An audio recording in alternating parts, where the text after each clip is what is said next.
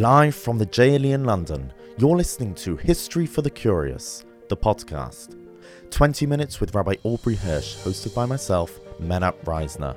Join us as we cross continents, sail through the centuries, tracing lives, uncovering events, and following epic journeys to reveal the untold stories and the mysteries that have impacted our history and shaped us into who we are today. Welcome back, Rabbi Hirsch. We are bang in the middle of our new series called Political Intrigues. Last week was the Dreyfus Affair, and this week, I believe, is taking place somewhere in Italy. Ancona. Yes, a port on the Italian east coast, which became quite a turbulent place for the Jews in 1556. And most of the events are actually covered, described in rabbinic responsa, those actually coming from the Ottoman Empire and not Italy itself. And the responsa address not only the halachic arguments of the case that we're going to discuss, but also information about trade on the Adriatic coast, where Jews, especially the Portuguese Marranos, played a leading role. And it was a place of tension in within the Mediterranean because the expanding Ottoman Empire collided with European powers, the Venetian Republic, Spain, Genoa. You just mentioned Portuguese Marranos. Could you just clarify what you mean? They were living in Italy at the time? So by 1500, any Jew living in Spain and Portugal had to live fully as a Christian, meaning we refer to them or to a number of them as uh, Marrano Jews, but the actual observance of Judaism was minimal. There were simply very few opportunities to do so without being caught by the Inquisition, which meant that one of the things the Jews tried to do, especially those in Portugal, was leave um, and uh, to try and find a safe haven to get to.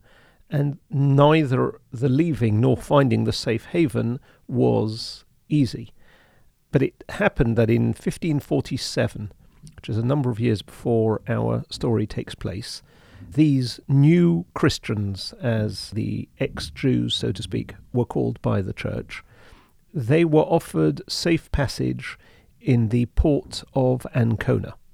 And a group of them entered into an agreement with the city to set up a loan bank which would help the poor of Ancona and in northern Italy, these type of banks were almost a specific Jewish function, that they were the reason why Jews would be allowed into towns in the first place. And were they to do so, in return, 35 Portuguese Jewish families would be allowed in, and they were guaranteed freedom from prosecution because coming to town meant that they would now stop behaving as Christians and revert to Judaism, which of course was heresy in the eyes of the church. So the only way the Jews would do so was with a guarantee. And they were also promised that they would have 12 months' grace to settle their affairs if anything in the city or the region would change.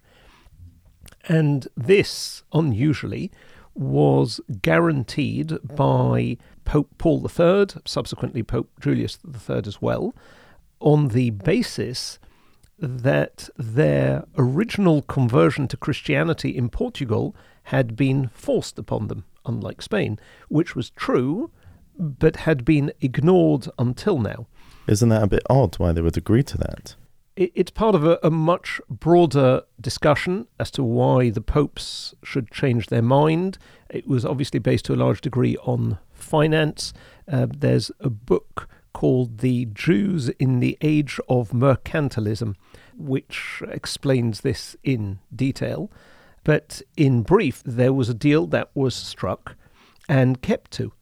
And it was somewhat ironic that Italy, even though it was obviously the seat of the Pope, was therefore less religiously fanatical at that particular point in time, then uh, and all of this is fine until 1555, when Pope Paul IV, who burnt the Talmud in public, who ordered the Jews of Rome into a ghetto, now sends a representative to take proceedings against these Anconan Portuguese renegades in his mind who had lapsed back into Judaism.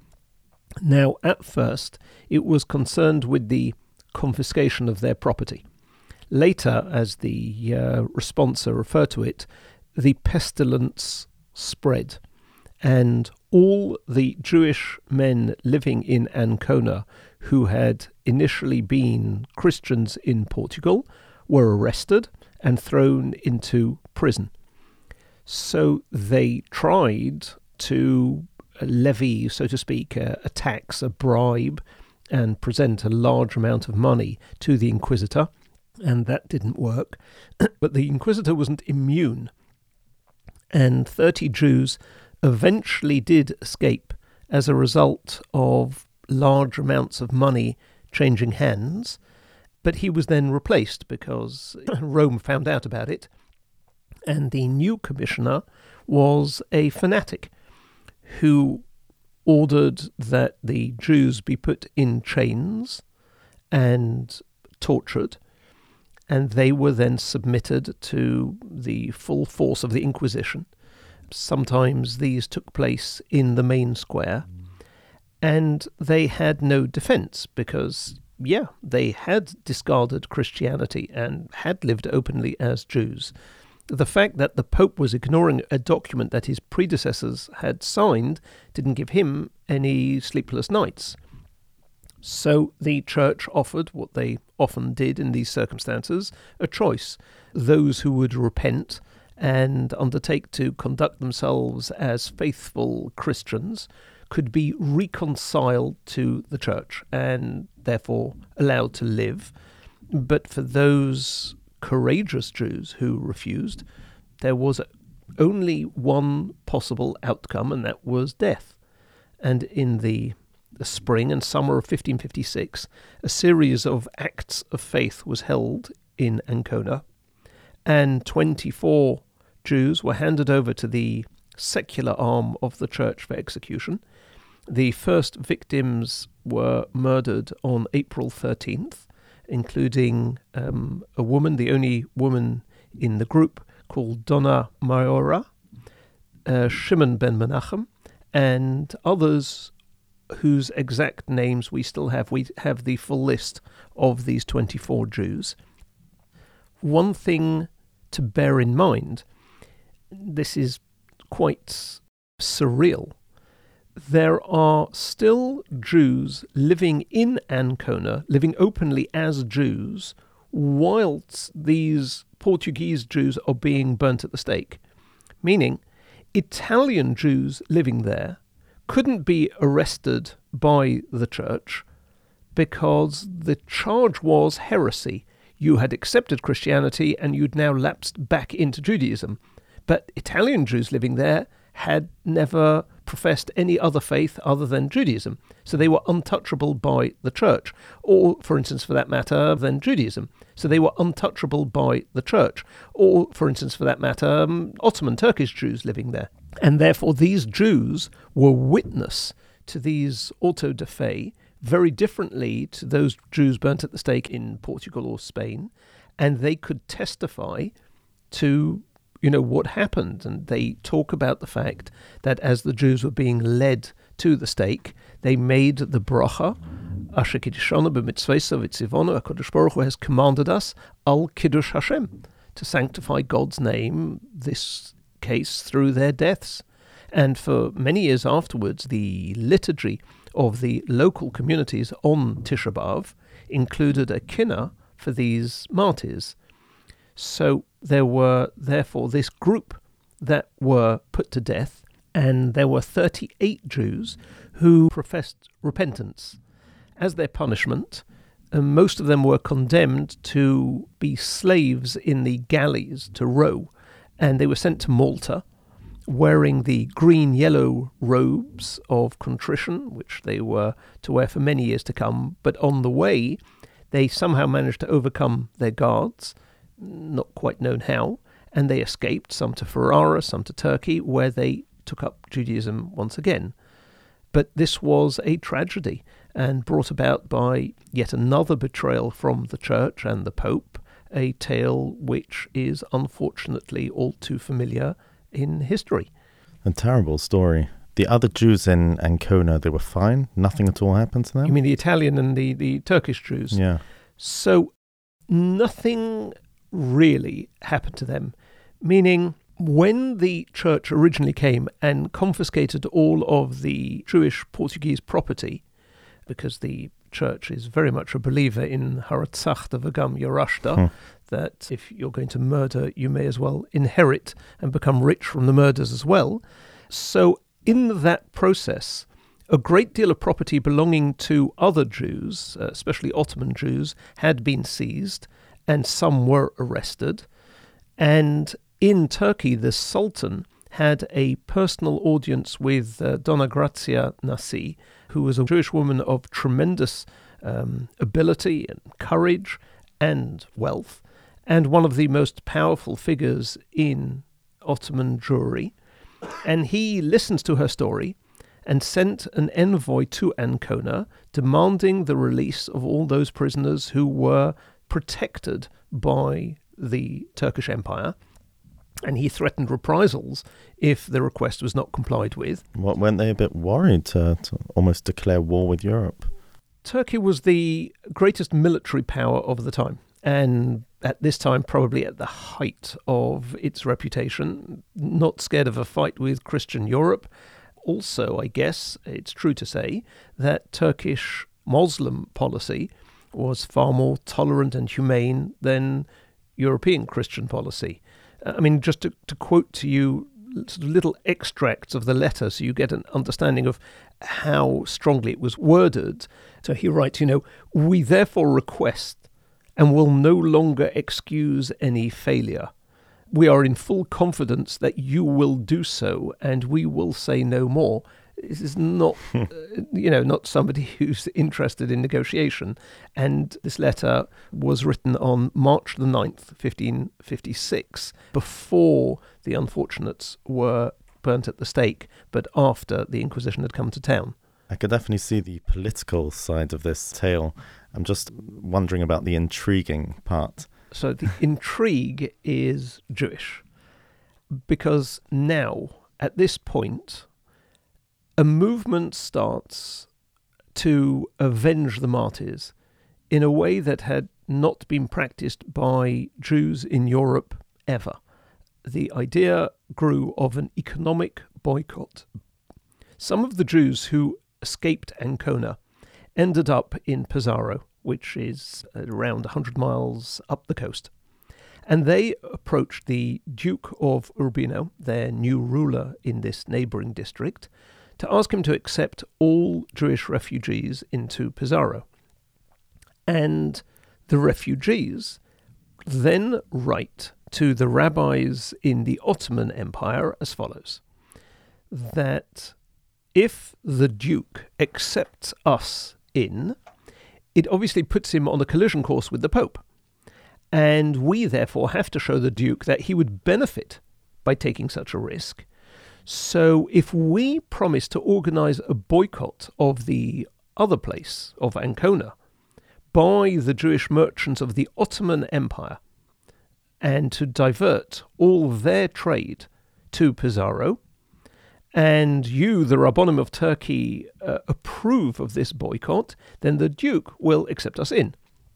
And they add in their letter that the acceptance of even the first group of refugees in Pesaro had already broken the relationship between the Duke and the Pope, because Paul IV sent his commissioner demanding that the Marranos be turned over for trial by Inquisition, but the Duke, who wanted to develop his city and the economics thereof, and relying on the boycott, defied the Pope.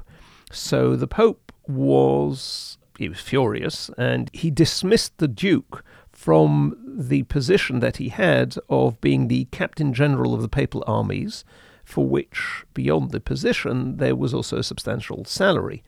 So they wrote that the boycott was now an imperative on a number of grounds as vengeance for the lives of the martyrs, as punishment to the city of Ancona, and as fulfillment of a commitment to reward the Duke for his generosity, sacrifice, and to guarantee, therefore, as a result, the safety of the Marranos in Pesaro, because if the promise isn't fulfilled, the Duke will turn against the Marranos. And they added, finally, that even though the Jews in Ancona opposed the boycott, the res- remaining Jews there, it was selfish economic interest because they value their own money more than the lives of the refugees. So, you know, they write to these Rabbonim in Turkey and say, help us. I'm surprised that the Turkish Jews controlled enough of the sea trade to pull off such a boycott. In certain products, definitely. It's not just the Ottoman Empire that was at its height, but the, the Jews involved in trade there. The Jews could inflict damage and, therefore, as an alternative, build up Pesaro. They could also persuade potentially non Jewish merchants to whom they could apply the argument that as long as you sell your stuff, you don't care who you sell it to, which in many cases was probably true. Having said that, this is all one side of the argument. These are the people who are the proponents who are proposing the boycott. There were opponents to the boycott, all within the Jewish world, starting with the Ancona Jews.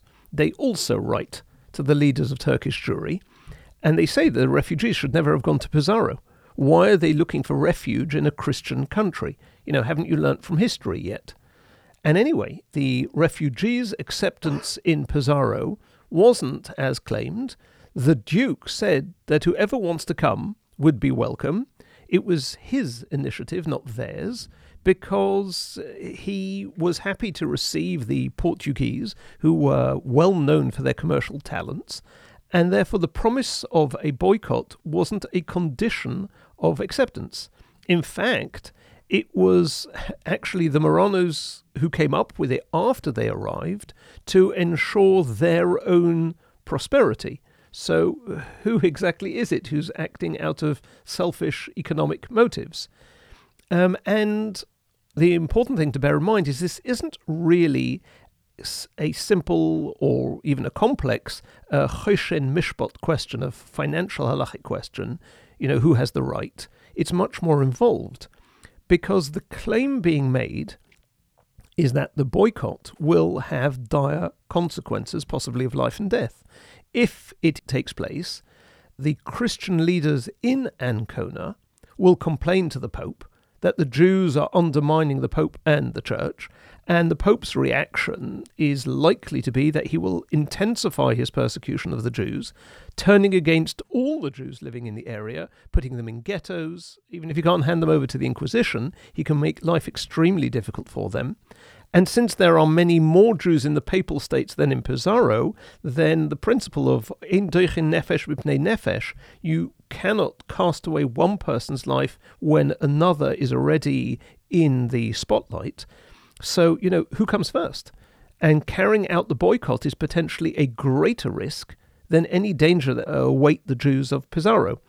So the Rabbonim now need to assess not just the facts, but the likely outcome of circumstances. It's a really difficult ask. You need to second guess how the Pope is going to react to the boycott, how the Duke will react to a lack of a boycott. In fact, Rabbi Yeshua Soncino, initially gave four different answers to the question, each relating to a different factual situation regarding the dangers facing the Jews of, of Pesaro and Ancona. And we know that the Pope was hostile to the Jews. In fact, he was willing to ruin almost the Christian merchants of Ancona by not allowing them to collect the debts owed to them uh, from these Portuguese Marranos who he uh, persecuted. But possibly the Pope is sort of the you know the playground bully. He takes on little children, but what happens when he faces an adult? So the emissary of the refugees in Pesaro, Rabbi Yehuda Farai, travels across the sea and makes his first stop in Salonika. He requests a boycott and uh, is given an enthusiastic response. And the different kehillos within the city, of which there were quite a number, all agreed that, you know, uh, businessmen, merchants have to divert their business to Pesaro, but on one condition that the other main Jewish trading communities of the Ottoman Empire, Constantinople, Adrianople, Bursa, that they all agree to the boycott. So he then goes on to Constantinople, which was key to his mission. And once again, the communal leaders are called together, and Rabbi Shua Soncino, who we mentioned, who later became the most uh, respected rabbinic opponent of the boycott, wrote that he was so uh, stirred at this meeting by the plight of the uh, martyrs and the refugees that you know his his eyes overflowed with tears. And the leadership of Constantinople Jewry agreed to this boycott for eight months until Pesach. Uh, however, they realized that they also needed those uh, meant those you know those, those other cities to agree, and therefore, if all cities agreed, the five or six main ones, within this eight month period, the boycott would be given permanent status. But if they didn't, then it would lapse at the beginning of Pesach of that Yontif. So it seems like round one went to those in favour of this boycott. Yes, but quite soon afterwards, problems began to emerge. In Adrianople, many of the merchants objected. Uh, the Jews of Bursa rejected it completely out of hand. Uh, they gave as their reason, as reported in the Truva of the Mabit of Ramesha Mitrani, who people may know is buried in the old cemetery near the Ari. And the reason they gave for rejecting the boycott was not out of concern for the others, for the Jews of Ancona, but simply economic. The losses that they would sustain in finding a new market, they said Pesaro has inadequate port facilities, and seemingly some people had gone to Pesaro in good faith and found that they were unable to unload their goods or sell their cargo and then had to turn away. So therefore, they said the boycott was a. It was a, a decree that the majority of the community was unable to live with. And therefore, the merchants did not want to risk economic ruin as an act of revenge against the Pope, or even to protect refugees from the future anger of the Duke, who otherwise may expel them. That's a very strong argument. Yes, it is a, a strong counter argument in halacha, it is. Um, so now the Jews of Pesaro turn to Donna Grazia again, and she and her son in law, uh, Don Joseph Nasi, uh, begin to exert pressure for compliance with the boycott. And Rabbi Yehuda Farai went to the leading rabbis of Constantinople. There were a number of them. Some are better known than others. The uh, Mahari ibn Lev, Rabbi Yosef ibn Lev, uh, Rabbi Avram Yerushalmi, Rabbi Avram Saba, and convinced them to sign a statement requiring all Jews to uh, undertake the boycott because it was saving life in Pesaro. And she also got the agreement of Rabbi Yosef Karo, the author of the Shulchan Aruch. And the Mahari now approaches Rav Yeshua Soncino, who was the Rav of the main shul, the great synagogue there. He was originally Italian. He was a descendant of the famous family of printers, but he'd come to the conclusion that the embargo was not only politically inadvisable, but from a Talmudic standpoint, actually invalid, uh, illegal, for a variety of reasons, which you can find in his Truva on the matter. So he refuses to sign. And obviously, for a blockade to be successful, it needs to be universal. And this one no longer was. There were communities that were not prepared to live by it, and Rabbonim who had opinions different to those expressed by the proponents. And he says that Pesaro's Jews, anyway, couldn't have, or at least shouldn't have said, that they would pull off a boycott because there is no king of the Jewish people. It's impossible to achieve uniformity of opinion and compel everyone to carry out particular conditions. And he goes back to this argument that we mentioned earlier about settling in a Christian land rather than in the Ottoman Empire, that they place themselves in the legal category of suicides. It's quite harsh. Yeah, no, but he's taking a halachic opinion on the matter. So the trade of the port of Ancona begins to revive, and it wasn't long before there was a shul there, an Ottoman Levantine shul, which was uh, frequented by visiting merchants. And by the early 1600s, 15% of the city is Jewish. They would be housed in a ghetto, which would continue for centuries, as would Jewish life there. Therefore, if we look back at the event itself, the boycott was an unparalleled event in history. Uh, the only attempt before the 20th century to organize mass Jewish economic pressure for the benefit of Jews persecuted in other lands. There would be a similar move with Russia at the beginning of the 20th century, with Nazi Germany in the 1930s, but not as early as this. But ultimately, it didn't happen, and who is to say who was, you know, right in the in the argument. Well, fascinating. Whatever happened to the Jews of Ancona? The Jews of Ancona stayed for a while. The Jews of Pesaro would eventually be expelled, not that much later.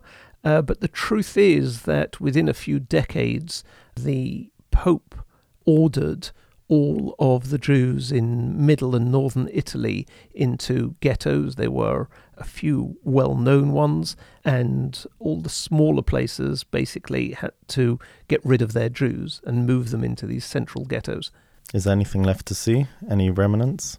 Yes and no. Uh, we are going to be doing Mitzvah a four week series on Italy in a few months' time, and we'll talk more about that when we deal with the ghettos as a whole.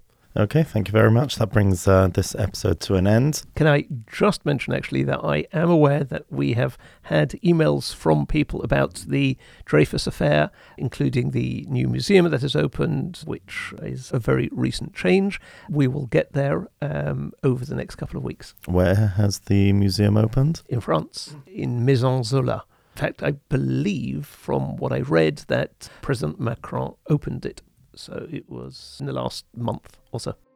Wow. Thank you very much indeed. So we'll see you next week. Just remind us what's next week? London. London. Come back home. Thank you very much. And as always, any feedback, comments, questions can be emailed to podcast at jle.org.uk. Yes, Rabbi Hirsch does read them every now and again, as can uh, as you just heard. I'm looking forward to hear from you. Thank you, Rabbi Hirsch. Thank you.